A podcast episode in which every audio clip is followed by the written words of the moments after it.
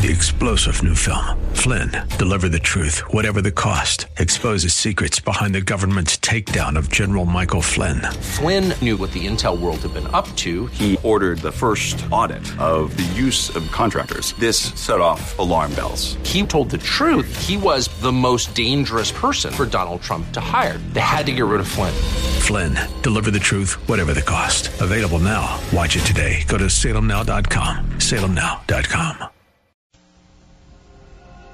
Welcome to Caregiver SOS on air, presented by the WellMed Charitable Foundation, a program providing help and information for our caregivers who are vital to the health and welfare of so many people in our community.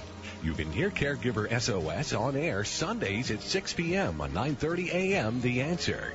And now here are your hosts, Ron Aaron and Carol Zernial. Well, indeed, we are your hosts, and we're delighted to be here on Caregiver SOS on air. I'm Ron Aaron, along with Carol Zernial. Carol's a nationally known gerontologist.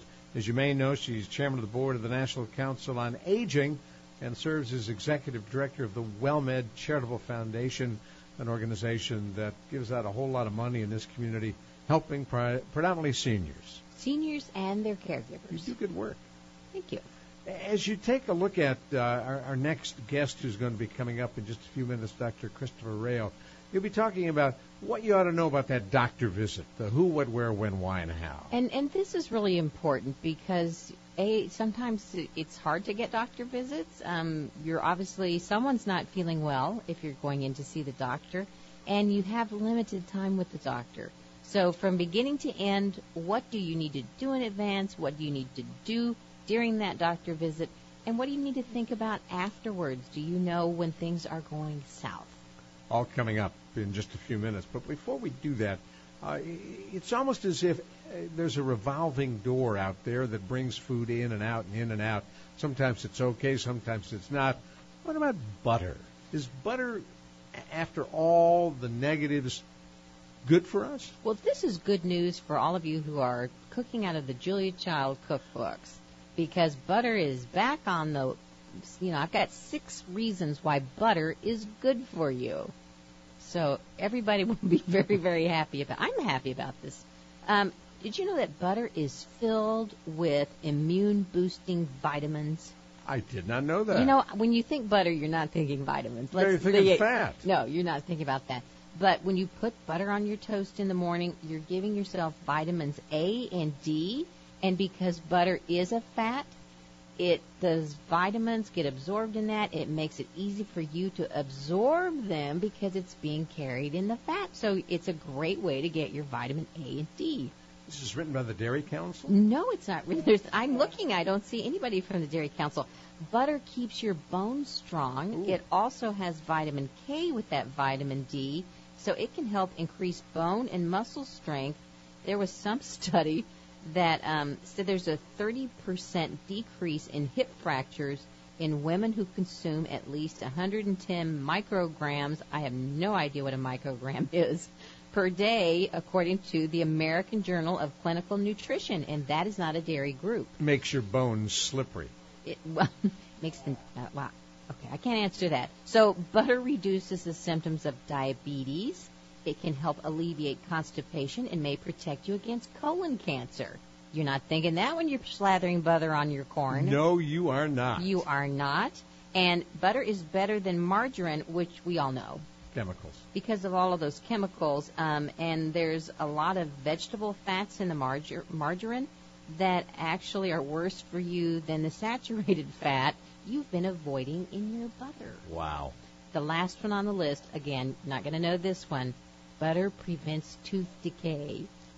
Seriously. Seriously, it's um, there all those fat soluble vitamins and minerals, which is calcium, vitamin A and D we just talked about. Those are good for your teeth and they're easy to absorb. So butter's back on the table. There you are. I I've spent so much time weaning myself off butter. That, wow. So yeah, how are your teeth? White. Doing solid. pretty good. Doing pretty good. Old. They're old. They're old. Because they're all they're mine. Gonna, yeah, they're they're gonna out. your teeth will outlast everyone. Yeah, well, let's hope. now, once you have done that and you've done the butter thing, that brings you to what you put on that toasted breakfast. Because it turns out, Carol Zernial, a big breakfast is a good thing. A big breakfast is a great thing for those of us who love big breakfast. See, if I could Well, do whatever you're a I farm wanted, girl. That's why. Uh, no, I grew up in a city, Oh. but I would like to be a farm girl. So because I get this big breakfast. So a lot in the United States, a lot of us have these light breakfasts. Oh, a little piece of toast, a cup of coffee, on the run, off we go, off to work, and then we have this big dinner. Well, that's kind of backwards because you really do need to have the day to get rid of all those calories. So a big breakfast, it gets your energy up.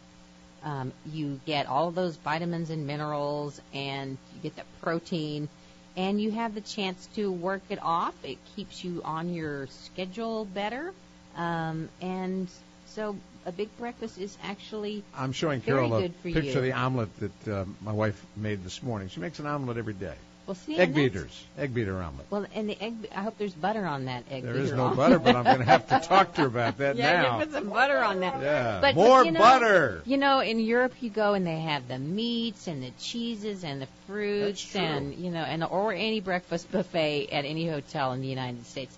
That's what you need for breakfast. But you got to have a light dinner if you do that. Now, once you've eaten all that butter, and by the way, if you've just joined us, this cooking show is brought to you by WellMed Charitable Foundation. You're listening to Caregiver SOS on air at 9:30 a.m. The Answer. Ron Aaron, along with Carol Zernial, we are honored to have on the controls today Barry Best, the boss of bosses here at. Uh, I guess you can't even say the call letters anymore. 9:30 a.m. The Answer. There you are.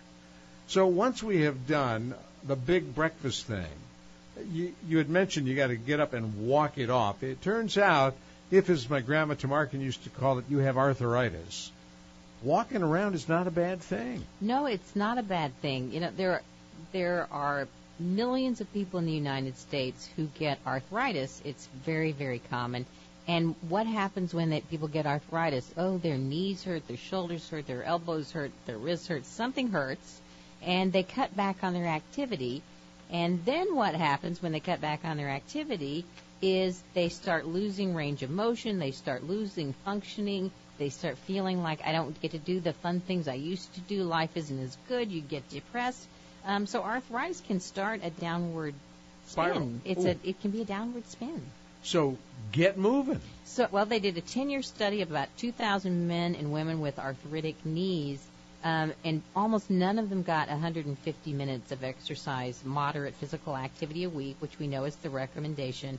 But those that did get more exercise functioned better, um, had less disability, and so the more time that people with arthritis spend doing physical activity, the more they can do.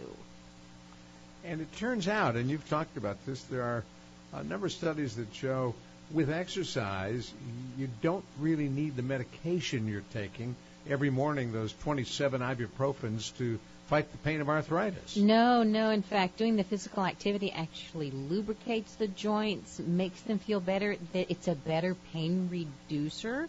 The exercise is than a lot of the medications. And if you're overweight or obese, you're putting extra stress on those hips and on your joints and on your knees. So you have even more more reason to exercise. And it, so if you're out there and you're not a person who exercise or your loved one has arthritis and, and he, he or she doesn't exercise, a great way to start is walking laps in a swimming pool. So you get that resistance in the water, you can build up some, you know, your thigh muscles. Then maybe you could move on to walking out, you know, a little bit longer, doing some bike riding or some other activities. But, you know, if you talk to Arthritis Foundation, they will tell you exercise helps arthritis. Get in the pool. Get in the pool, do idea. something. Finally, when you look at dementia and dementia care, uh, it turns out there's big value in the arts. Well, I, yeah, I found this article uh, on Next Avenue and talking about why the arts are so important to dementia care, and I had actually been on a webinar with this exact program um, that you know talked about dementia and the arts, and it- really is a wonderful thing. I mean, so picture uh, the arts, picture using um, imagination uh, instead of memory tests. So So a lot of times in activities, we're trying to help people recall what happened in World War II or Korea or Vietnam, you know, and instead of um, going, the shift is from expecting and correcting memory to connecting through imagination. And so instead of saying, you know, who's the picture, who's the person in this picture, you say, what would you like the name of the person in the picture to be? Oh, that's cool. And so, you know, let them tell you, oh, that looks like Betsy, or that looks, our name should be Butterfly, because look at her long eyelashes, and which can be a very pleasant conversation. Or instead of saying, what year is it, you know, holding up um, a storybook and saying, what year would you like that, when would you like this story to take place? Mm. And they might say, well, a long, long time ago, or, or maybe way, way in the future. So you, when someone has dementia, their ability to imagine and create new ideas uh, doesn't get diminished, and it can be a wonderful telling stories and living in imagination can be a lot more fun for everybody than trying to stick with reality, which is kind of slipping away. Dr. Christopher Rayo joins us in a couple of moments. I'm Ron Aaron with Carol Zernial, flat out of time for this portion of Caregiver SOS on air. You hear us on 9:30 a.m. The Answer. I'm Ron Aaron, and one of the things I'm most pleased about being a WellMed patient is the way in which I'm treated by all the staff at the clinic I go to. And Dr. Robin Eichhoff, uh, that's not by accident. No, it's not. We really spend a lot of time training our staff and asking them to really connect with the patients and get to know them because we consider them part of our clinic home. And the other thing that's really impressive to me is the amount of time my WellMed physician spends with me, and you do the same thing with your patients. Yeah, I, I really do try to, and, and we do a lot, a lot more time than your typical uh, provider can afford to give. And I think that allows us to get to know the whole patient and not just their diseases. That's cool. Don't have a lot of time to talk about prevention, but you do a lot of that as well. We spend an enormous amount of time on preventative measures. Want information about WellMed? Want to be a WellMed patient? Call 210-614-WELL. 210-614-WELL.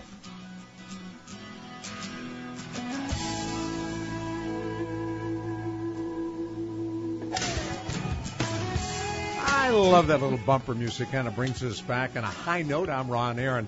Along with Carol Zernial, we are so pleased you are with us. And as we promised, Dr. Christopher Rayo joins us. He is a WellMed physician, hangs out along the Treasure Coast in Florida. That would be the west coast of Florida along the bay. Uh, not a bad place to be, Dr. Rayo. Thanks for coming on with us.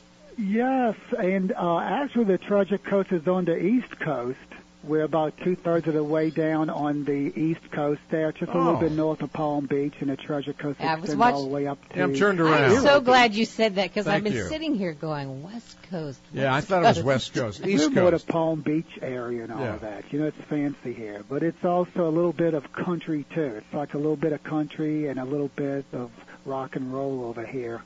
Now, what brought you down there? Well, I'm originally raised in New Orleans, and I did my training in family practice at the Seventh Day Adventist Hospital in Orlando. And with the traffic there going on and the Mickey Mouse sort of town it is, I wanted to move to a small little coastal Floridian community, and lo and behold, Stuart had uh, filled the uh, bill on that one. And the uh, University of New Orleans, where you uh, you went to school, you spent most of your formative years in NOLA. Yes, it's a wonderful place. I was actually there at Jazz Fest uh, just two weeks ago. I got to scratch off my one of my bucket list things, which was to see the Who perform live. No kidding. Yes, Wow. Wow. that came up in our last radio show Yeah. as well. really. Another Who Who Hmm. fan. And I Yeah. mentioned uh, Grateful Dead are going on a tour again this summer. Is that on your list? Uh, I may have to catch that as well. All right, well they're coming to Sa- what, coming to San Antonio. Well, they haven't announced where they're going. Oh, okay. You'll have to stay tuned. We'll let you know Yeah. where you can find them. exactly. That's what this this show is more about the grateful living, though. So it's going to be wonderful to talk about this topic, which I think it's paramount to getting the most out of your physician visit, physician patient visit. So tell us about that, because in the old days, and I know this still happens uh, to some, uh, you finally get a doctor's appointment, you go in, you sign in, they get your insurance, and you wait, and you wait, and you wait, and you wait. Now, yeah. in your clinic, that's not true, right? Uh, we don't call it a waiting room. We call it a reception area. Well, that's and nice. It's not just a, you know, a uh, what would you call it, a spin word and that to, to, to use. You know, we actually try to receive the patients could call them by, by name. The person walks out into the the reception area to greet them and then brings brings them back.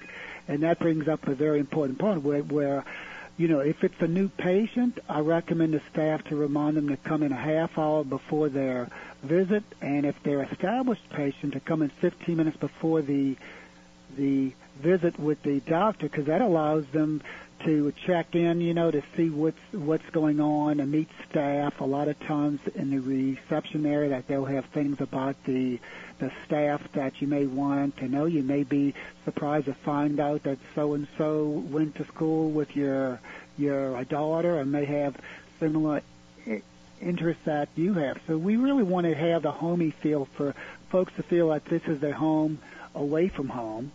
And that's where important things can take place, like making sure your insurance card is is up to date.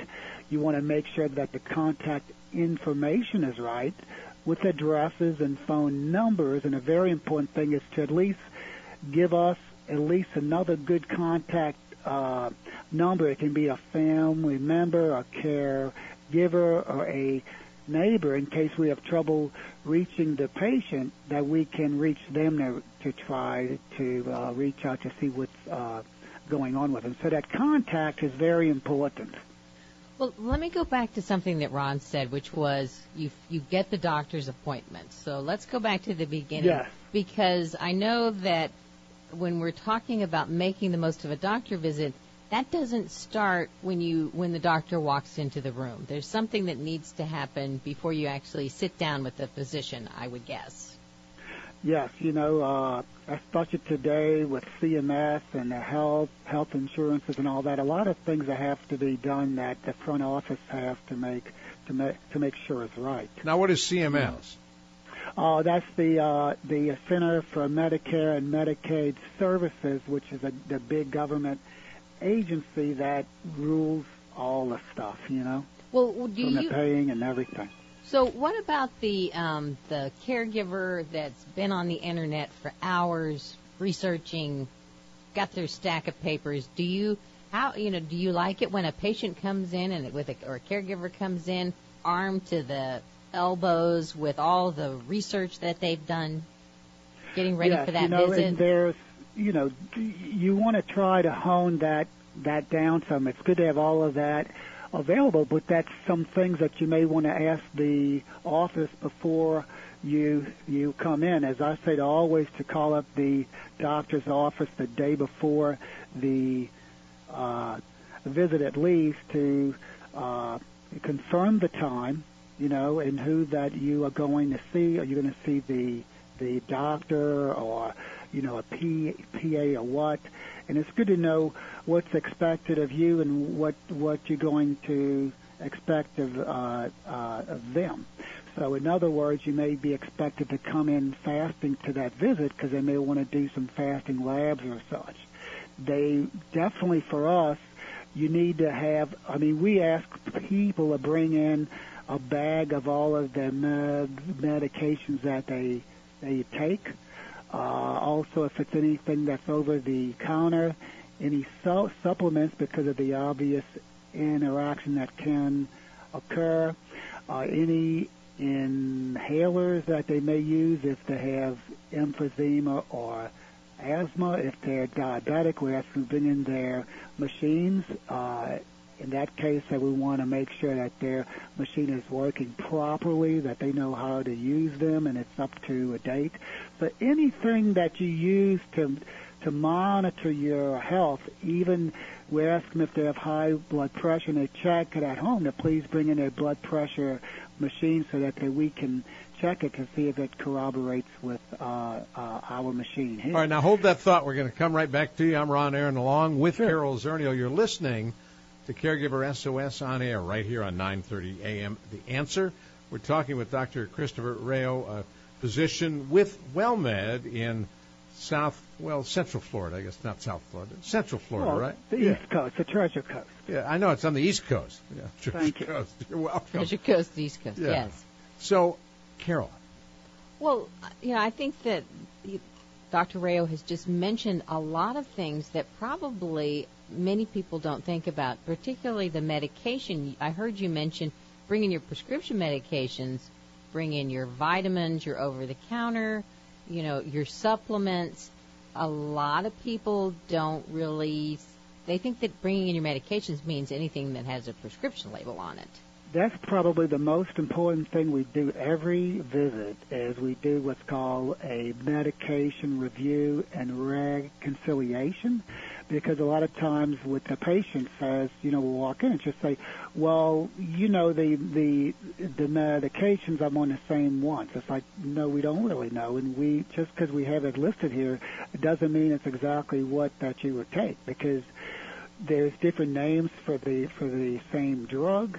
It's also very very important, and and I can give you an example. Just uh, today, a patient came in. Uh, we had to verify the the medications. The person didn't bring in the bottles, so we had them them to call back with the exact you know list of things with the the dosing as well as the times that they take them, which You- is do you very sometimes- important too. you sometimes it wound find- up that half of the person's issues they had were because they were taking the wrong medications at the wrong time. They were taking a uh, an over-the-counter sleep aid in the morning, and they was taking a diuretic, which is a fluid pill, which is going to make you want to urinate.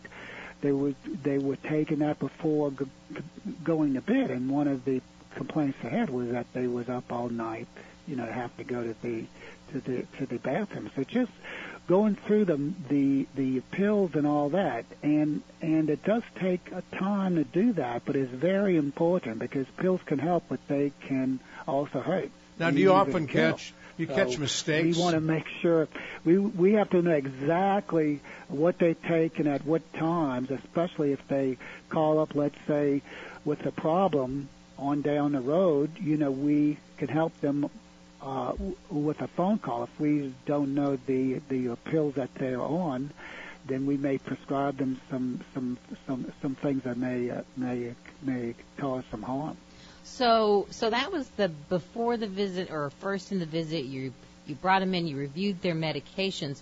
What about during the visit? Because I mean, as a physician, um, all of us know that we have precious time allocated to be with you when you come into the room. So, how do we make the most of the time the physician is in the room? Well, that's a very good thing too. Is besides your your list of pills and all that, is to write down be beforehand any of the issues that you you definitely want to address during that visit, and I would would list them from the the the top one being the most Im, important one to you, and then to to list them all down. And uh, at least for me, I can look at that list, you know, real, real, real quick in that stuff, and I can address the uh, top three. But there may be a few things that's on the the the bottom of the list, which may be also a problem that's causing something which is on the top of the list. So it's very good to have a list of the issues you want addressed, along with any other specialist that that you may see if you've seen a cardiologist or a pulmonologist, let's say, which is a heart specialist and a lung specialist respectively. If you've had some recent lab lab work in the past year, you know, if you have co- copies of that, it really helps us out. Uh, if you have any re- reports of X-rays, you know, if somebody uh, was in the ER just three or four months ago with a complaint complaint of chest pain, and they checked out the heart and it was fine, and they say it's due to something else. It would be very nice for us to have that report then, so that uh, we can look at that and then move on on, on that, and not have to to worry about pursuing that avenue. All right, hold that thought. Got to interrupt you right here. We're going to come right back to you, Dr. Rayo.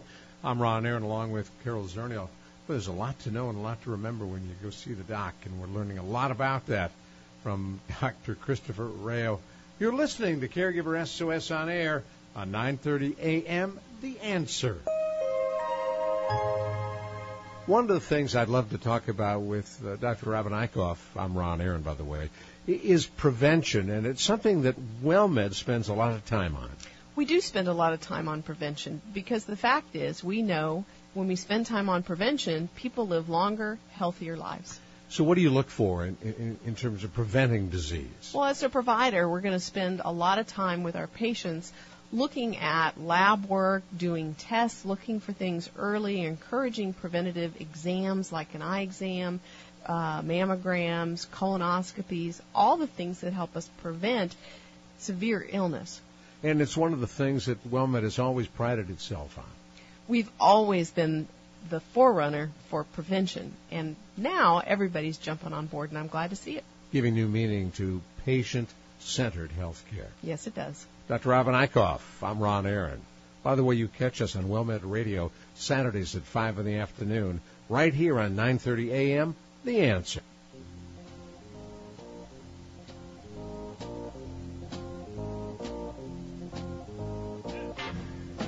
You have found yourself on Caregiver SOS on air. We are so pleased you are with us. This program airs weekly at 6 p.m. Sunday afternoons on 9:30 a.m. The Answer, aimed at caregivers and their families. I'm Ron Aaron, along with our co-host Carol Zernial, and we are talking on our Caregiver SOS hotline from Florida, a WellMed physician there, Dr. Christopher Rayo, and we were talking about what to cover in the doctor's office. I want to come back uh, for just a moment, Dr. Rayo. Uh, when you're going over medications, you're going over prescriptions, you know what you prescribe because it's in your records. Uh, have you come across uh, errors where maybe the wrong drug or the wrong uh, uh, directions were given? It, I, I would have to say that that happens about one tenth of the uh, time. One tenth. Yeah, it's very common. Oh, it sounds like be, way too often. Why, yeah. You know, it may be that the patient has been on the same three or four pills for the past three or four years, but things change as as uh, people age, the metabolism it will will will change some. So it's not necessarily true that the same dose drug five to ten years ago is the same, you know, is the best choice uh, now. And actually, that we've had many patients that that have uh, have come in on seven to thirteen pills and trying to optimize the lifestyle and the pills that we we can many times get that down to much uh, less. Well, the thing that you said that fascinated me, I, I know about making the list of questions, but I would never think of giving you the list of questions. I would hold it in my little hand and want to ask them one at a time. I thought it was interesting that you like to look at the whole list of questions so that you can kind of get the whole picture of what's going on. and like scan it can see exactly what's like, you know, what's the things, you know, from there, it's a part and they're shipped. So the main thing is that we both have to work towards the same goal. So if we can can share that, and what what happens is that I don't want us to run out out of time because the because the because the fact is that we may have at the very most a half hour of time to really to deal with a person's commodity, their most important commodity that they have, which is their their health. And you know the time it takes a diet to to diagnose and to treat, you know, a car or a house. Well, here that we've just put this is the way that that things are, and in that half hour visit, we have to make the the most of that. So it helps to sort of to look at the list really quick and to say, well, you know, of all of these, what's the most important ones to you? And then also for like me, you know, when I look at this list, to me, I see, you know, that that you can't sleep, that you're stressed out, you get these pal- palpitations and all that. So there's there's sometimes I can look at that as like a crossword uh, uh, puzzle and can try to hone in on some you know two to three things that may be the root cause of all the the rest of them. You know? Yeah, I thought that was a very good point. I'm going to remember that, and I'm going to type my list of questions because my handwriting is not legible. You write like In a doctor. actuality, it's a uh, uh, uh, uh, not a a trick, but it's the trick that they teach us is to you know if the patient has a list of things that they want uh, addresses, to try to get the list and to to uh, at least to scan it because you know, let's say for the patient, they they they may not necessarily know what what may be the most Im, important thing. Let's let's say, and they're concerned about their skin or you know various eye eye eyelid bags or hair loss or something else. But yet, at the very end, there's some uh, some a a complaint of chest pain or or a a tremor, say, which for us that that may be a most important one to address at the visit. It may be something if it's left undiagnosed for a while, uh, it may get worse. So it's good to scan the list and to make sure at least you know to a agree.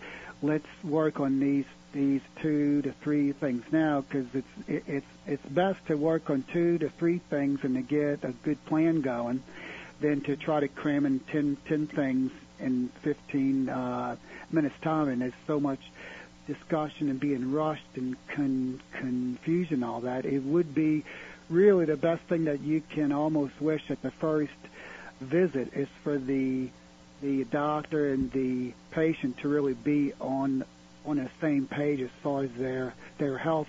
You know where ha- have they they they they been? Where are they now in their health? And then where do they they wish to go. Now hold that thought. their- We're going to come right back to you. Hold that thought. I want to remind folks who may have just joined us, you're listening to Caregiver SOS on air right here on 9:30 a.m. The Answer. I'm Ron Aaron, along with Carol Zernial, and we're talking uh, with Dr. Christopher Rayo, a physician in Florida, a WellMed doc, a family practitioner, grew up in New Orleans, and ended up in a very pretty part of the world. Carol. Well, so we've talked about preparing for the visit. We've talked about the visit and the time that we spend with the doctor. Is there any, before we talk about after the visit, because a lot of times we don't talk about after the visit, Right. um, is there anything else before the doctor leaves the room? If we've gotten our question and we've prioritized and we've discussed these things, is there anything else that ha- needs to happen while you you're there? As as as we uh, know, there are are a lot of uh, different agendas going on at the same time. You know, one is that the in, insurance firm may want to make sure that the patient has had all of their annual screening exams done. The patient is going in there wanting these three or four things done, or prescriptions filled or whatnot. Then the doctor will have his or her a agenda, and so different different agendas have to come together during the visit. So it's very important with the communication to be quite quite clear. And uh, if there is a problem, it always helps to bring uh, a, a family uh, member with with you, especially if you know if the person has a medical condition which is quite com- complex. Uh, you know, I'm very blessed in my practice. I see a lot of uh, elderly couples that are still together and together that they make things work. One does this, their their part. One may do the housework. One does the bills, and what somebody is battling off a cancer where the other one may may may have a mild case of dementia. So it's very important. You know, if that's the case, it is good to to have a you know if you need a a translator or somebody which can really grasp more of what's going on because most of the time a person can just grasp so so much during that that short time. So it's good to have two there to write down for for myself, we actually have a visit summary that the patient gets at the checkout, which which prints out, you know, what what pills that uh, that they're on, the changes that we have made, and what's what's the plan. You know, they are to come back in three weeks. We want to get fasting lab work be before that. We are going to try this and that first. If it works out, fine. If it doesn't improve within the three weeks, please call us up before then, or we may call up them to see how that they're that they're doing. Uh, you know, the next two, two, two, three uh, days for them. So, how easy? It's very important to know if if you're not sure, it's best to deal with the truth and to be honest and just say, you know, Doc, I'm ha- I'm having a hard time trying to understand you. There may be, you know, an accent. or maybe using fancy fancy medical terms, you know, and such. So, you know, it's good to crank it down a notch and to give the feedback to the doctor so that the, she can know how to do it. Because really, the goals are to help you feel be- better and for the the patient to understand their their health and to know what they can do uh, to improve their health, uh, trying to optimize non-medical ways of proper life lifestyle and that, and also to have some what we call contingency plans in place. You know, if you have congestive heart failure, for example, you know, what's the signs that that is getting worse during a week so that you can give give us a call on a Wednesday or Thursday, and we can get you in and get you tuned up before the weekend comes. All right. Now, as you think about uh, all the issues you deal with, seeing predominantly seniors, Medicare uh, eligible seniors, you really touched on an important topic, and it's one that uh, lots of communities are, are looking at, and that's health literacy. How much do your patients really understand uh, when you talk with them. And Carol mentioned once you finish the visit, often what happens after they leave your office can be critical to their health. It's very critical. You know, uh, that's why that one of the things that they that they teach at the med school is to ask the patient back. You know, well, what do you understand about what we've covered this visit, and what what would you do if you began to get chest chest chest pain, or if you began to get short short of breath, or or if you checked your sugars and they were below 80, you know, or what. So these are very or above 300.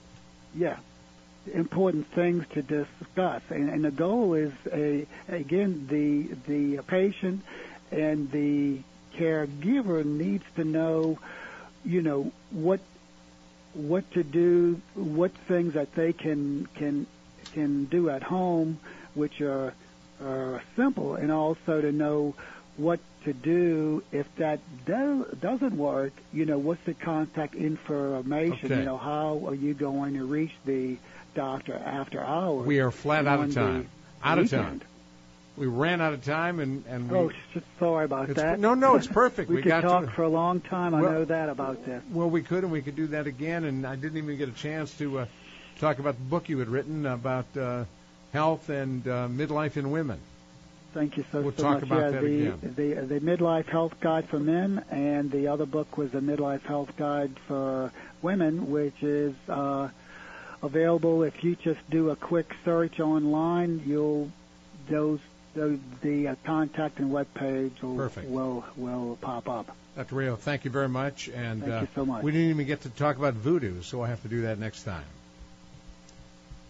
From New Orleans, right? It's amazing. You know, a, a, a person's health is the most important commodity. It's worth the time. And please, you know, try to discuss and just to right. be open with your doctor what's your concerns you have. Got to stop you. Thank you very much. Appreciate you coming on. I'm Ron Aaron along with Carol Zernial. Up next, Take 10 with Dr. Jamie Huysman right here on Caregiver SOS on air on 9:30 a.m. The Answer. One of the things I'd love to talk about with uh, Dr. Robin Eichhoff, I'm Ron Aaron, by the way, is prevention, and it's something that WellMed spends a lot of time on. We do spend a lot of time on prevention because the fact is we know when we spend time on prevention, people live longer, healthier lives. So, what do you look for in, in, in terms of preventing disease? Well, as a provider, we're going to spend a lot of time with our patients looking at lab work, doing tests, looking for things early, encouraging preventative exams like an eye exam, uh, mammograms, colonoscopies, all the things that help us prevent severe illness. And it's one of the things that WellMed has always prided itself on. We've always been the forerunner for prevention, and now everybody's jumping on board, and I'm glad to see it. Giving new meaning to patient-centered healthcare. Yes, it does. Dr. Robin Eichhoff, I'm Ron Aaron. By the way, you catch us on WellMed Radio Saturdays at 5 in the afternoon, right here on 9:30 a.m. The Answer.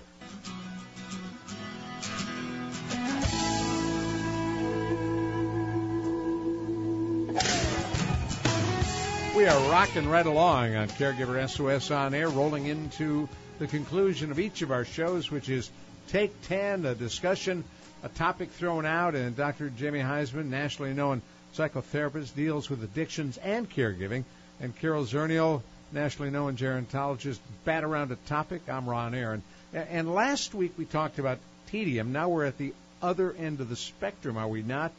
Independence. What do you mean by that? Well, I was recently speaking at a conference in Houston, and we were talking about. Um, we actually, you know, we talked about isolation when we talked about tedium, but we were talking about isolation and, and, and what it's like to be a caregiver and what it's like to be a senior. So my question, Jamie, is in the United States, we value above all things independence, and sometimes independence is may not be the best thing when you need help and you need to care for somebody. So, what is the role of, you know, what does independence do for us as caregivers in this society? Do you think it's a problem?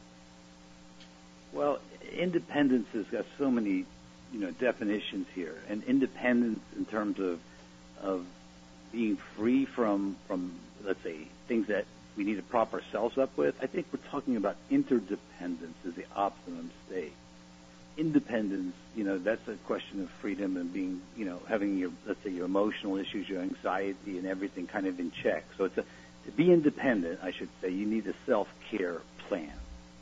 Because if you're not independent with a self-care plan, chances are you're probably depending upon something externally, and that never helps our self-esteem. Well, and we were talking about the way people are beginning to organize themselves differently now um, so, you know, once upon a time it was the family unit. Everybody lived together. Then, you know, the children stayed in the same town. Everybody was close by. We took care of each other and maybe even lived in the same house. You know, and then we went to all the Del Webb properties and older people went and lived in these, you know, communities and had somebody else taking care of them and, you know, we kind of gave up that role. And now people are creating their own communities where with the village movement um, and some movements where you buy houses next to each other, you take care of each other, help each other take care of your loved ones, and it's kind of like a whole new community. You know, it's totally that. Support has to come from from this interdependence I'm describing. And for instance, this is a very cultural issue. You know, if you look at, for instance, Asians or African Americans or Hispanics, independence has a different sort of meaning for them because they surround themselves in a powerful way with their extended family. If you look at Anglo's independence, often that really does mean independence, and, and you don't have those connections as much to the extended family. Well, and, and the result of that is you have the older person, you know, maybe living living alone or living caring for a loved one with without the supports and feeling like there's something wrong if they have to ask for help. Same issue the caregiver faces, asking for help. They don't want to do that. Does the independent senior not want to ask for help, Jamie? Well, the independent senior is, is really grasping onto their independence as almost the, the bastion, the last bastion of, of being here. It's a beautiful thing to be independent of, you know, artificial props or even, you know, medical sort of remedies. It's, it's a wonderful thing to have your two feet on the ground and be that way. But that's why I believe that this whole caregiving process needs to be communicated, discussed, and it needs to be kind of titrated, meaning you kind of have to wrap yourselves up around a loved one without suffocating them, where you allow their independence to be primal, to be the first thing, to be priority. But obviously they can only do what they can do based upon what they have. So if it's a cognitive impairment, the system needs to adjust accordingly, get closer, get more supportive. But if it's not, and it can be independent, we need to move out and let them be independent. I heard a neat story the other day. A woman uh, bought a house on our block. House went up for sale. She lives in Dallas. She's moving down here to be closer to her family. She's 90 years old, got a 30-year mortgage. That's optimism. That's optimism. That's also, unfortunately, probably not a good remedy for a reverse mortgage if she still has 30 years left. But um, that that's a fabulous story, and I think independence is changing, isn't it, Ron? I mean, my father's 87. He goes to work every day as an immigration attorney, whereby I see people, you know, at 70 that that doesn't have the vitality or independence he has. Well, when I was a kid, 60 was old. Yeah. I mean, I just turned 60, and whoever thought? You know, the Who said, I hope I die before I grow old, and somehow we believe that. And now we live beyond our means in many cases. That's right. And the Who's still on tour, as you know. And guess who's coming back this summer? Grateful Who? Dead are touring. so we'll have a seance True there for story. Jerry, no. right? well, Jerry Garcia won't be with. With- He'll be with the with rest them in them. spirit. They'll all wear Jerry Garcia ties, but they're touring this summer. Well, not to make a rock and roll analogy, but if you remember the Deadheads that did go with him, Yes. they were all interdependent as a community. They would go from city to city. Uh, I don't think they were really independent either because drugs and alcohol were a huge part of their Yes, lives. Yeah, that's right. right. I think there was great dependency. But I think that independence is something to be valued. But I also think it's something that we need to really honor in our, our seniors and our caregiver and adjust accordingly. And to do that, it requires you to take care of yourself so that, you know, you, you can have boundaries. You can have a safe vessel and people can feel safe with you. Well, there's independence. I'm sorry, Carol. You look so disappointed. I didn't mean to jump in. Go ahead. No, I was just gonna, No. I was going to say Poor Carol. there what what people may be looking for is dignity and sometimes you know if we can help people maintain that dignity then giving up the independence which sometimes we have to do when we do need help when there really is more than we can do Well, and take the um, car. well, and that in life may be better in a community. It takes a village. Maybe that's not such a bad thing. Uh, so the question is, how do we how do we maintain dignity for the caregiver, for the loved one, so that everybody still feels valued, even though they're having to ask for help and do things that maybe they don't see as helping as being independent, which has such you know high value in American culture. You know, Carol, that's a great point, and I think our listening audience needs to understand that independence does not necessarily mean staying at home. That independence may be best served in an assisted living environment, a place that's trained, has social programs, that have people to allow somebody to be independent, but also to be able to take care of their own medical needs. And so, you know, we often confuse this independence for the fact that we're going to take care of our loved one forever. Well, we may be fostering great dependency in that, doing that. Well, and I think that's an excellent point because we don't associate skilled living facility or assisted living with independence. We think that's the opposite, and we don't realize that as somebody has Alzheimer's in a safe environment, you know, sort of the gated community, uh, where they are free to roam. I'm thinking of a facility I know where it's built in a square, and the caregiver can just walk and walk and walk and visit and visit and visit, and they're always just going to keep going around in the same circle. But it's a nice big circle with interesting things and different people along the route, um, and it's very safe. But that person can be very independent. Where somebody wandering around a regular neighborhood at you know out of a normal home, that would be a dangerous thing. At risk. So it's a great It's point. a relative thing. It's independence is relative, and I, I must tell you, your point taken uh, that that doesn't necessarily happen at home. It can happen in assisted living. It can happen in a residential environment. My mother hated the residential assisted living because her point was they are all old. All those old people in that. Yes, yes. And she was right, of course. She was one of them, but didn't see herself that way.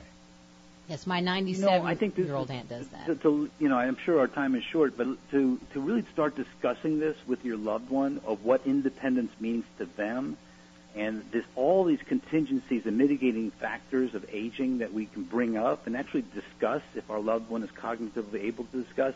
I don't think that we can do that too soon. I think this conversation is an important one to, like to Carol's point, to see what dignity is and what independence is, and to share this with your loved one. Well, and and I think the conversation also needs to be about you know painting that picture about what you want life to look like, and maybe you're willing that you you realize you're willing to give up a few things, give up some of that independence to get those other things, that feeling of community, that support that allows you to get out. And maybe you may have a fuller life if you're just willing to let go of a few things. And and maybe that means independence to you, but it could be a good thing. I like that. Dr. Jamie, if she your loved one is word. becoming independent, then you too have time to take care of yourself and become independent, mind, body, and spirit as well. Got to say goodbye. Thank you. Dr. Jamie Huysman, Carol Zernial, you've been listening to Take 10 on Caregiver SOS on air. Pardon me, I'm Ron Aaron. You're listening to us on 9:30 a.m. The Answer, and you hear this show Sunday afternoons at 6 p.m.